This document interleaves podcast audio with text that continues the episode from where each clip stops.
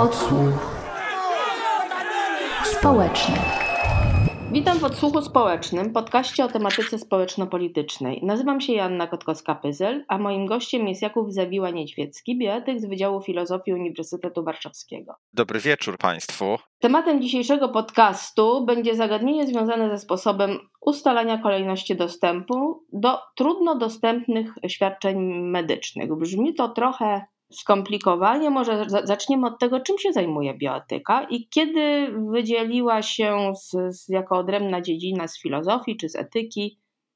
Bioetyka, taka z jaką ja się utożsamiam i nasze Centrum Bioetyki i Bioprawa, to jest dziedzina, która nie wywodzi się z jednej dziedziny wiedzy czy dziedziny nauki. Niekiedy mówimy dyscyplina połowiczna, dlatego że jedną nogą stoi w praktyce, związanej z praktyką kliniczną, czy też praktyką zdrowia publicznego, badań naukowych i tak.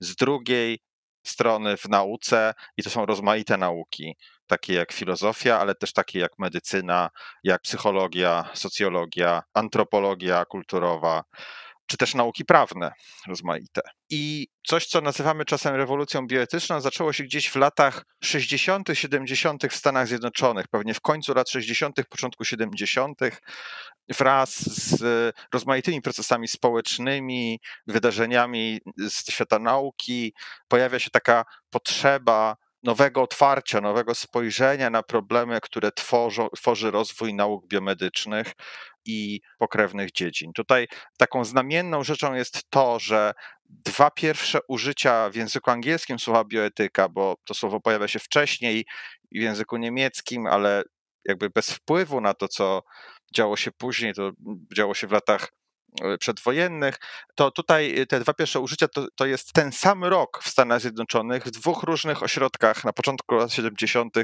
w dwóch różnych ośrodkach w Stanach, bez jakby wiedzy o sobie co pokazuje, że po prostu sytuacja dojrzała do tego, żeby była potrzebna nowa dziedzina, która właśnie jakoś połączy te rozmaite wysiłki.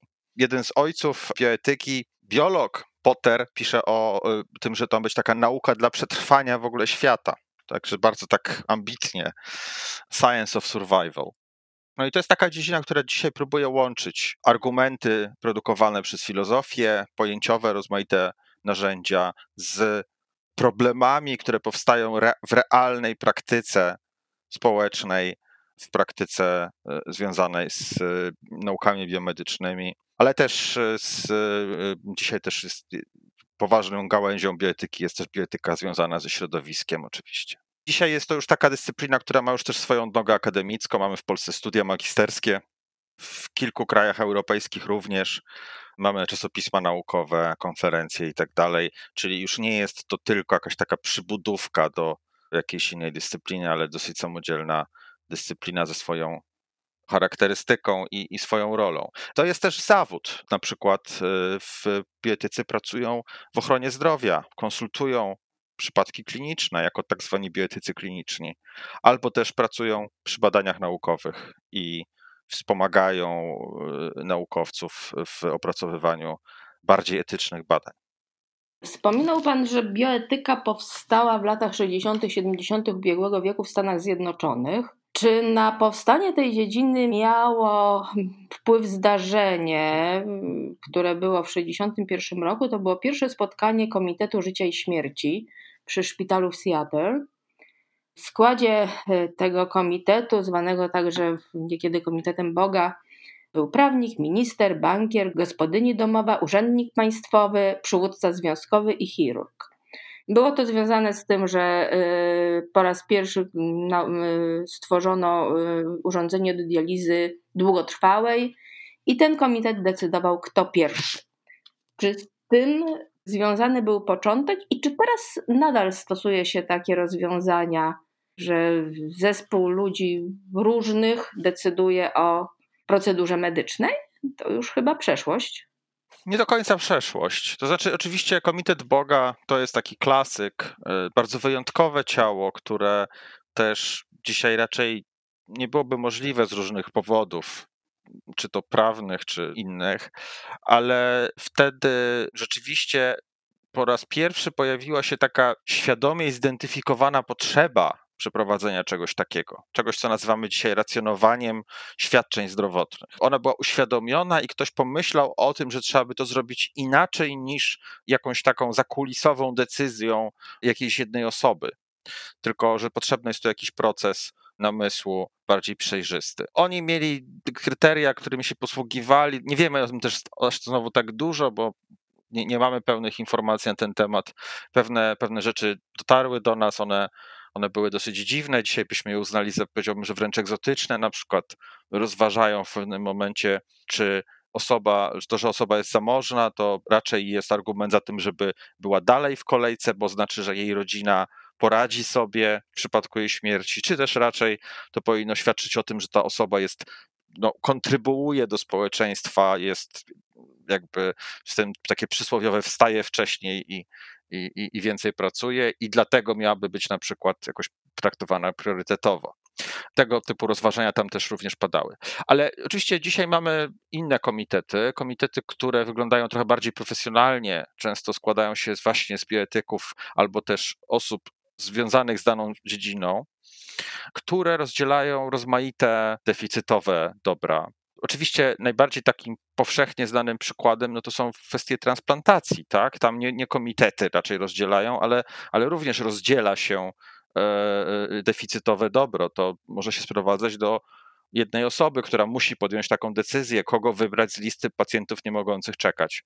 Oczywiście korzystając z pewnych kryteriów. Natomiast jeżeli chodzi o takie decydowanie przez komitety, no to na przykład kandydaci na leki, którzy, które zostają pewnej ilości tych substancji, na przykład w badaniach klinicznych, a pierwsze wyniki są obiecujące, niekiedy bywają rozdzielane w, w ramach tak zwanych programów Expanded Access czy Compassionate Use, czyli takiego próby jakby dania szansy niezwykle ciężko chorym pacjentom, bywają rozdzielane na przykład przez takie komitety, które, które mają zdecydować, komu z bardzo wielu aplikujących udostępnić ten lek, którego mamy bardzo niewielką ilość. I tam również są bardzo trudne dylematy z tym związane. Czyli można powiedzieć, że pomysł chwycił, tylko został twórczo rozwinięty. Nadal to jest grupa osób, tak, tylko już bardziej wyspecjalizowanych, tak? Dobrze rozumiem? Tak, to pewnie będzie, będzie grupa bardziej wyspecjalizowana. Też nie jest tak, że to jest jakoś rzecz masowa, ale tego rodzaju ciała podobne, które robią podobne rzeczy, funkcjonują. Też może tutaj trzeba podać przykład czegoś takiego, jak na przykład Rada Przejrzystości przy Agencji Oceny Technologii Medycznych i Taryfikacji, która też pełni troszeczkę podobną rolę, bo rekomenduje, jakie terapie na przykład mają być refundowane, tak? mają być finansowane ze środków publicznych, a jakie jednak są na przykład zbyt kosztowne e, w stosunku do korzyści, które dają. To też są bardzo trudne czasem decyzje, szczególnie jeżeli myśl, pomyślimy o tym, że dzisiaj są terapie, które koszt, potrafią kosztować wiele milionów złotych, a nawet milionów euro rocznie. I jak to tylko jedna osoba, znaczy mówimy o wielu milionach wydanych na utrzymanie życia albo też poprawienie jakości życia jednej osoby. No to jest temat na osobny podcast, tak jak teraz Pana słucham. Tak, to niewątpliwie jest temat na osobny podcast. Odsłuch społeczny. Odnosząc się do regulacji prawnych w Polsce, to mamy ustawę o prawach pacjenta i o Rzeczniku Praw Pacjentach i tam jest powiedziane, że w sytuacji ograniczenia możliwości udzielenia odpowiednich świadczeń pacjent ma prawo do uzyskania odpowiednich świadczeń przyznanych mu w oparciu o rzetelną, opartą na kryteriach medycznych procedurę ustalającą tę kolejność, a ustawa o świadczeniach medycznych mówi o tym, że listę oczekujących prowadzi się w sposób zapewniający poszanowanie zasady sprawiedliwego, równego, niedyskryminującego i przejrzystego dostępu do świadczeń oraz zgodnie z kryteriami medycznymi określonymi w ustawie. I co oznaczają te pojęcia, zwłaszcza równy, sprawiedliwy, i jak to w praktyce wygląda? Jaki jest ten równy i sprawiedliwy dostęp w kolejce po. Przede wszystkim to, jak to w praktyce wygląda, to jest pytanie. Z praktyki, ma pan rację. To jest troszkę, e, to jest troszkę pytanie z innego porządku. Znaczy nie, ja chciałbym się do tego odnieść, bo to jest tak, że tutaj przepis prawa nam e, definiuje pewien pewien cel, do którego system dąży, tak, czy powinien dążyć. Natomiast to raczej nie jest e, przepis prawa tego rodzaju, który mówi, dokładnie, jak ma wyglądać rzeczywistość, tak? No to raczej ma taki charakter podobny trochę do przepisów konstytucyjnych, które pewne cele określają. I ja myślę, że to, to tutaj można w ten sposób tłumaczyć. Oczywiście znaczy, pewne, pewne z tych pojęć są w miarę jasne, na przykład niedyskryminujący, czyli taki, który nie różnicuje ludzi ze względu na nieistotne dla danej sprawy kwestie. Tak? Czyli na przykład, jeżeli zastanawiamy się nad tym, kto ma być w którym miejscu w kolejce do operacji e, wyrostka, to nie różnicujemy ze względu na na przykład miejsce, w jakim się urodzili, albo płeć, czy pochodzenie etniczne, tak? Tak, to jest najważniejsze.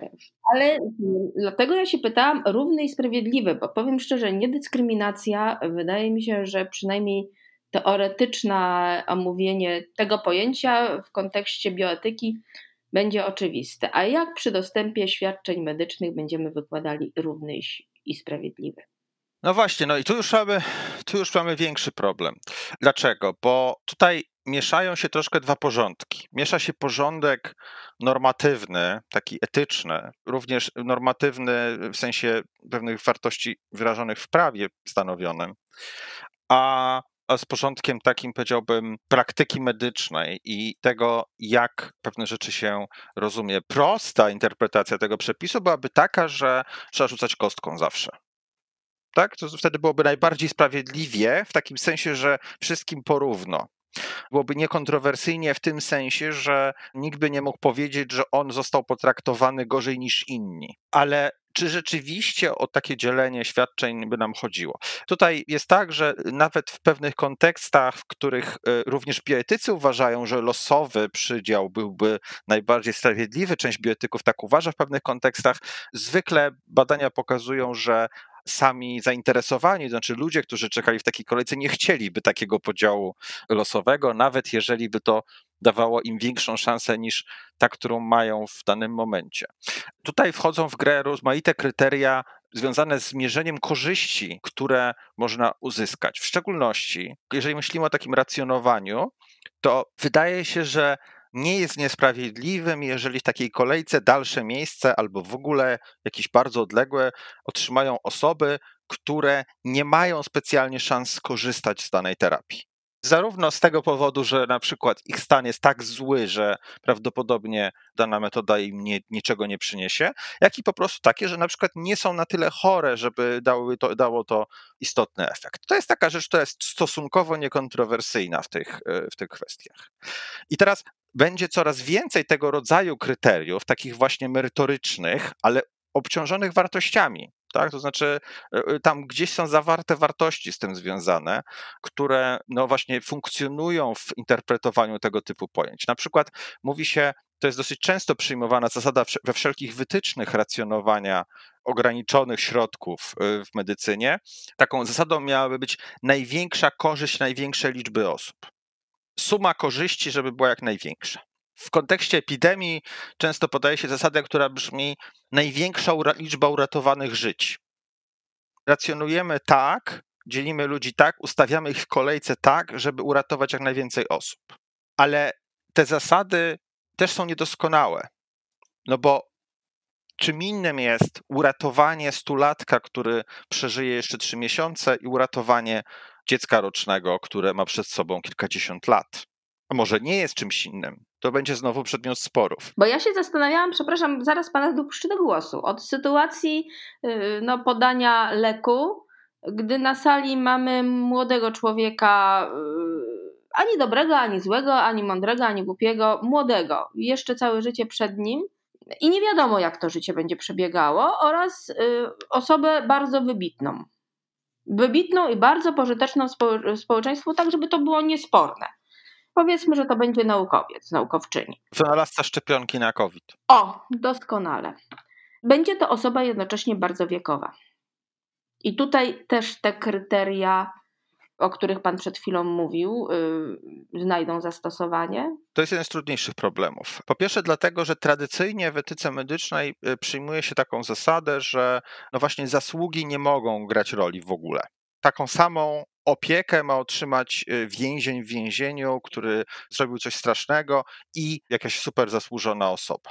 Oczywiście systemowo to tak nie wygląda. Jak wszyscy wiemy, są takie kategorie osób, które mają lepszą opiekę. Na przykład inwalidzi wojenni w, po, w polskich e, okolicznościach. Oczywiście, czy w praktyce mają lepszą, to jest inna sprawa, ale deklaratywnie mają lepszą, bo na przykład nie czekają w rozmaitych kolejkach. To społeczeństwo uznaje, że jakoś coś im się więcej należy, tak? w sensie finansowania dodatkowego czy jakiegoś przydziału pewnego zasobu. Ale to jest na poziomie systemu opieki zdrowotnej. Natomiast na poziomie indywidualnego spotkania z lekarzem, to on już ma podejmować decyzje, tak się zwykle przyjmuje w etyce medycznej, że lekarz odpowiada za danego aktualnego swojego pacjenta, że to jest jakby, że, że to jest dla niego kluczowa rzecz. A dzisiaj jakby napięcie, które powstaje w etyce medycznej i, i to jest pewne wyzwanie bioetyki, polega na tym, że no właśnie lekarz musi wychodzić cały czas poza tą swoją rolę rzecznika tego konkretnego człowieka, który przed nim stoi i myśleć też o systemowych, rozmaitych względach, szczególnie dzisiaj w erze COVID i to jest z pewnością sytuacja pewnego konfliktu. Jedna z takich typowych dla wytycznych y, zasad, takich już bardziej uszczegółowionych względem tego, co powiedziałem, brzmi mniej więcej tak, że trzeba dystrybuować te zasoby w taki sposób, żeby uratować jak najwięcej lat życia. To preferuje młodsze osoby, tak w pewnym, w pewnym uproszczeniu. Ale Żadna z takich zasad, które, które się pojawiają, zwykle nie ma charakteru bezwyjątkowego, po pierwsze, a po drugie, zwykle nie ma takiego charakteru, że występuje samoistnie. Zwykle jest tak, że jak spojrzymy na wszystkie w zasadzie wytyczne, które ja udało mi się przejrzeć, przejrzałem pewnie kilkanaście rozmaitych dokumentów, które wyszły w związku z COVID-em, czyli w ostatnim czasie dosłownie, w różnych krajach, to tam się pojawiają zawsze kilka konkurencyjnych że tak powiem, zasad, które mają być stosowane łącznie.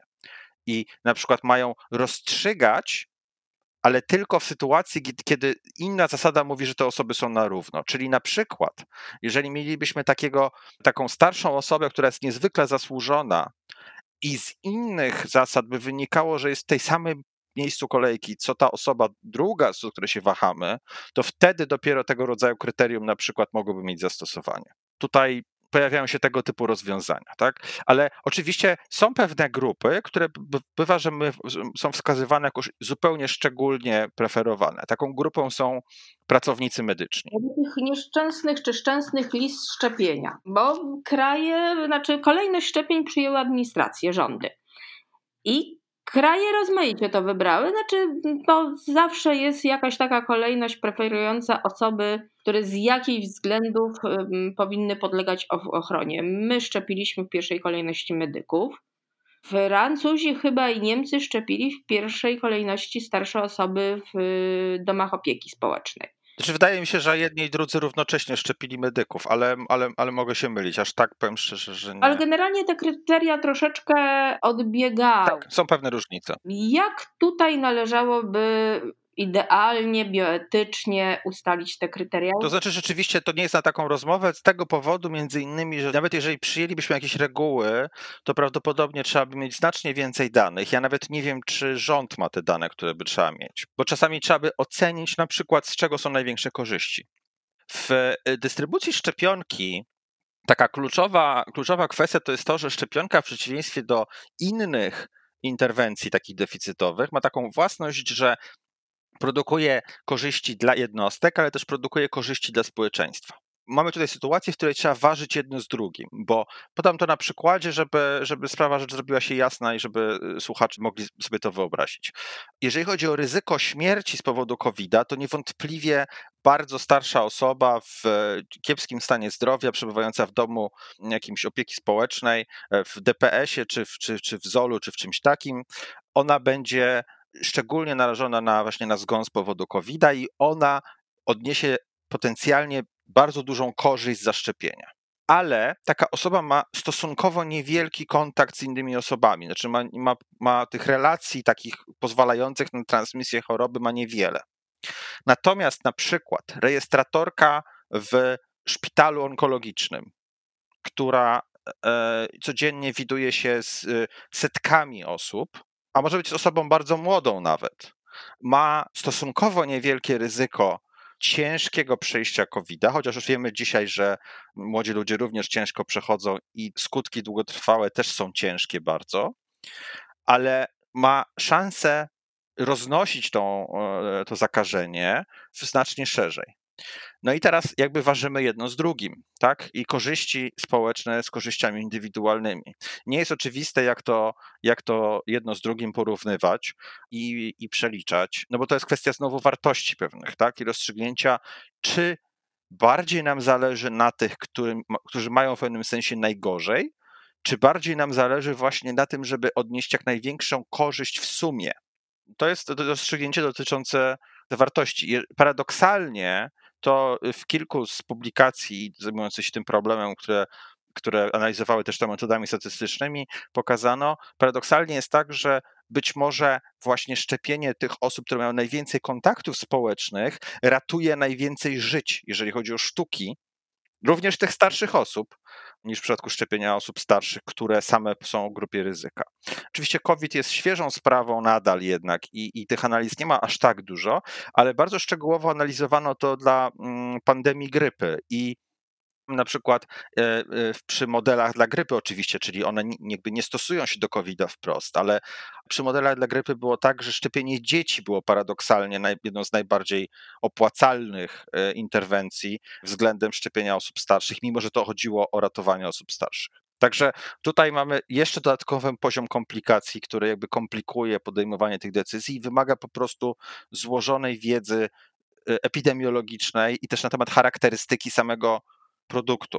Dzieci szczepiono, bo najbardziej roznosiły chorobę, tak? Tak, tak, bo po prostu, po prostu jakby miały największą szansę na bycie tymi takimi super roznosicielami. Oczywiście super roznosicielem mogą być bardzo różne osoby, tak, ale mi na przykład mi przychodzi do głowy, że należałoby chociaż rozważyć, czy takie osoby jak, nie wiem, kierowcy autobusów miejskich albo, albo jakieś inne osoby, które mają kontakt z bardzo wieloma innymi osobami w ciągu dnia, nie są jakby bardziej priorytetowe właśnie z tego powodu. Ja nie mówię, że tak jest, mówię, że należy to rozważyć, że to jest jedna z, z rzeczy, które są nieoczywiste w tym, w tej, w tej dyskusji. Jest jeszcze jeden wątek z tym związany, mianowicie taki, że szczepionki generalnie, nie wiem czy tak jest w przypadku tej i zdaje się, że nadal tego nie wiadomo, tak przynajmniej mówią publikacje, które miałem okazję okazję studiować, szczepionki zwykle są mniej skuteczne u osób starszych. Czyli skuteczność szczepionki też zależy od, y, od wieku osoby zaszczepionej. W związku z tym może być tak, że ten efekt znowu jest trochę mniejszy przez to,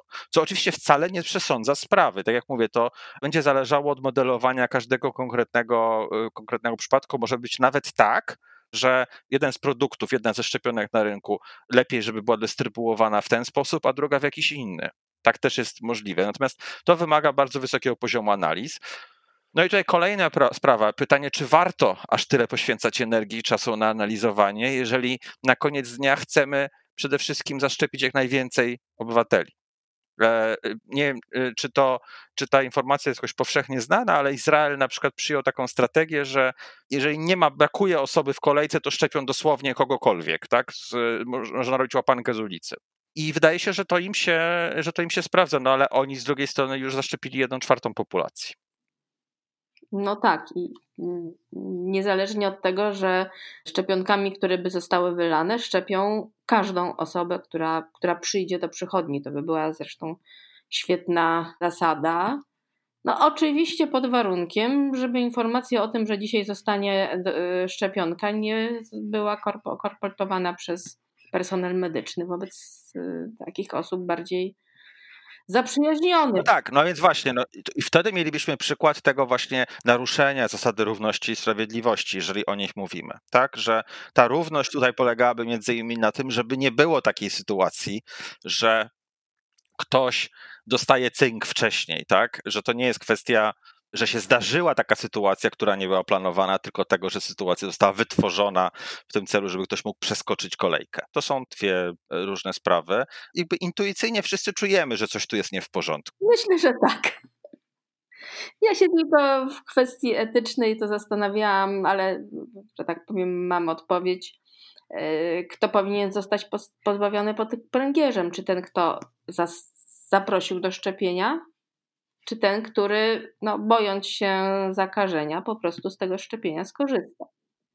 Ja bym, ja, czy ja bym nikogo nie stawiał pod, pod pręgierzem. Ja myślę, że etycy nie są tego, żeby stawiać kogokolwiek pod pręgierzem. Też myślę, że diabeł tkwi w szczegółach i bardzo zależy od tego, co tak naprawdę dokładnie w danej sytuacji się wydarzyło. To nie jest tak łatwo oceniać. Znaczy, ja już nauczyłem się po bardzo w komentowaniu bardzo wielu spraw związanych z bioetyką, że tak zwana prawda medialna może być bardzo złudna i to w obie strony. To znaczy, można się pomylić równocześnie w dwóch kierunkach naraz, tak paradoksalnie. Tak więc e, bym tego po prostu myślę, że nie rozstrzegał, natomiast tak abstrakcyjnie można skomentować właśnie tak, że są pewne rzeczy, które się dziać nie powinny i zawody zaufania publicznego, takimi jak są, jak, jakimi są zawody medyczne, między innymi powinny się tego wystrzegać, żeby być związane z takimi sytuacjami, w które są co najmniej podejrzane moralnie. Myślę, że wszyscy się z Panem zgodzimy. Bardzo dziękuję za rozmowę. To był kolejny odcinek odsłuchu społecznego podcastu o tematyce społeczno-politycznej. Moim gościem był Jakub Zewiła-Niedźwiecki, z którym rozmawiała Janna Kotkowska-Pyzel. Wydawcą podcastu jest Jakub y, Sitarski, a realizował go Robert Gańko. Wszystkie nasze podcasty znajdziecie Państwo na YouTube, Spotify oraz innych popularnych platformach podcastowych. Odsłuch społeczny.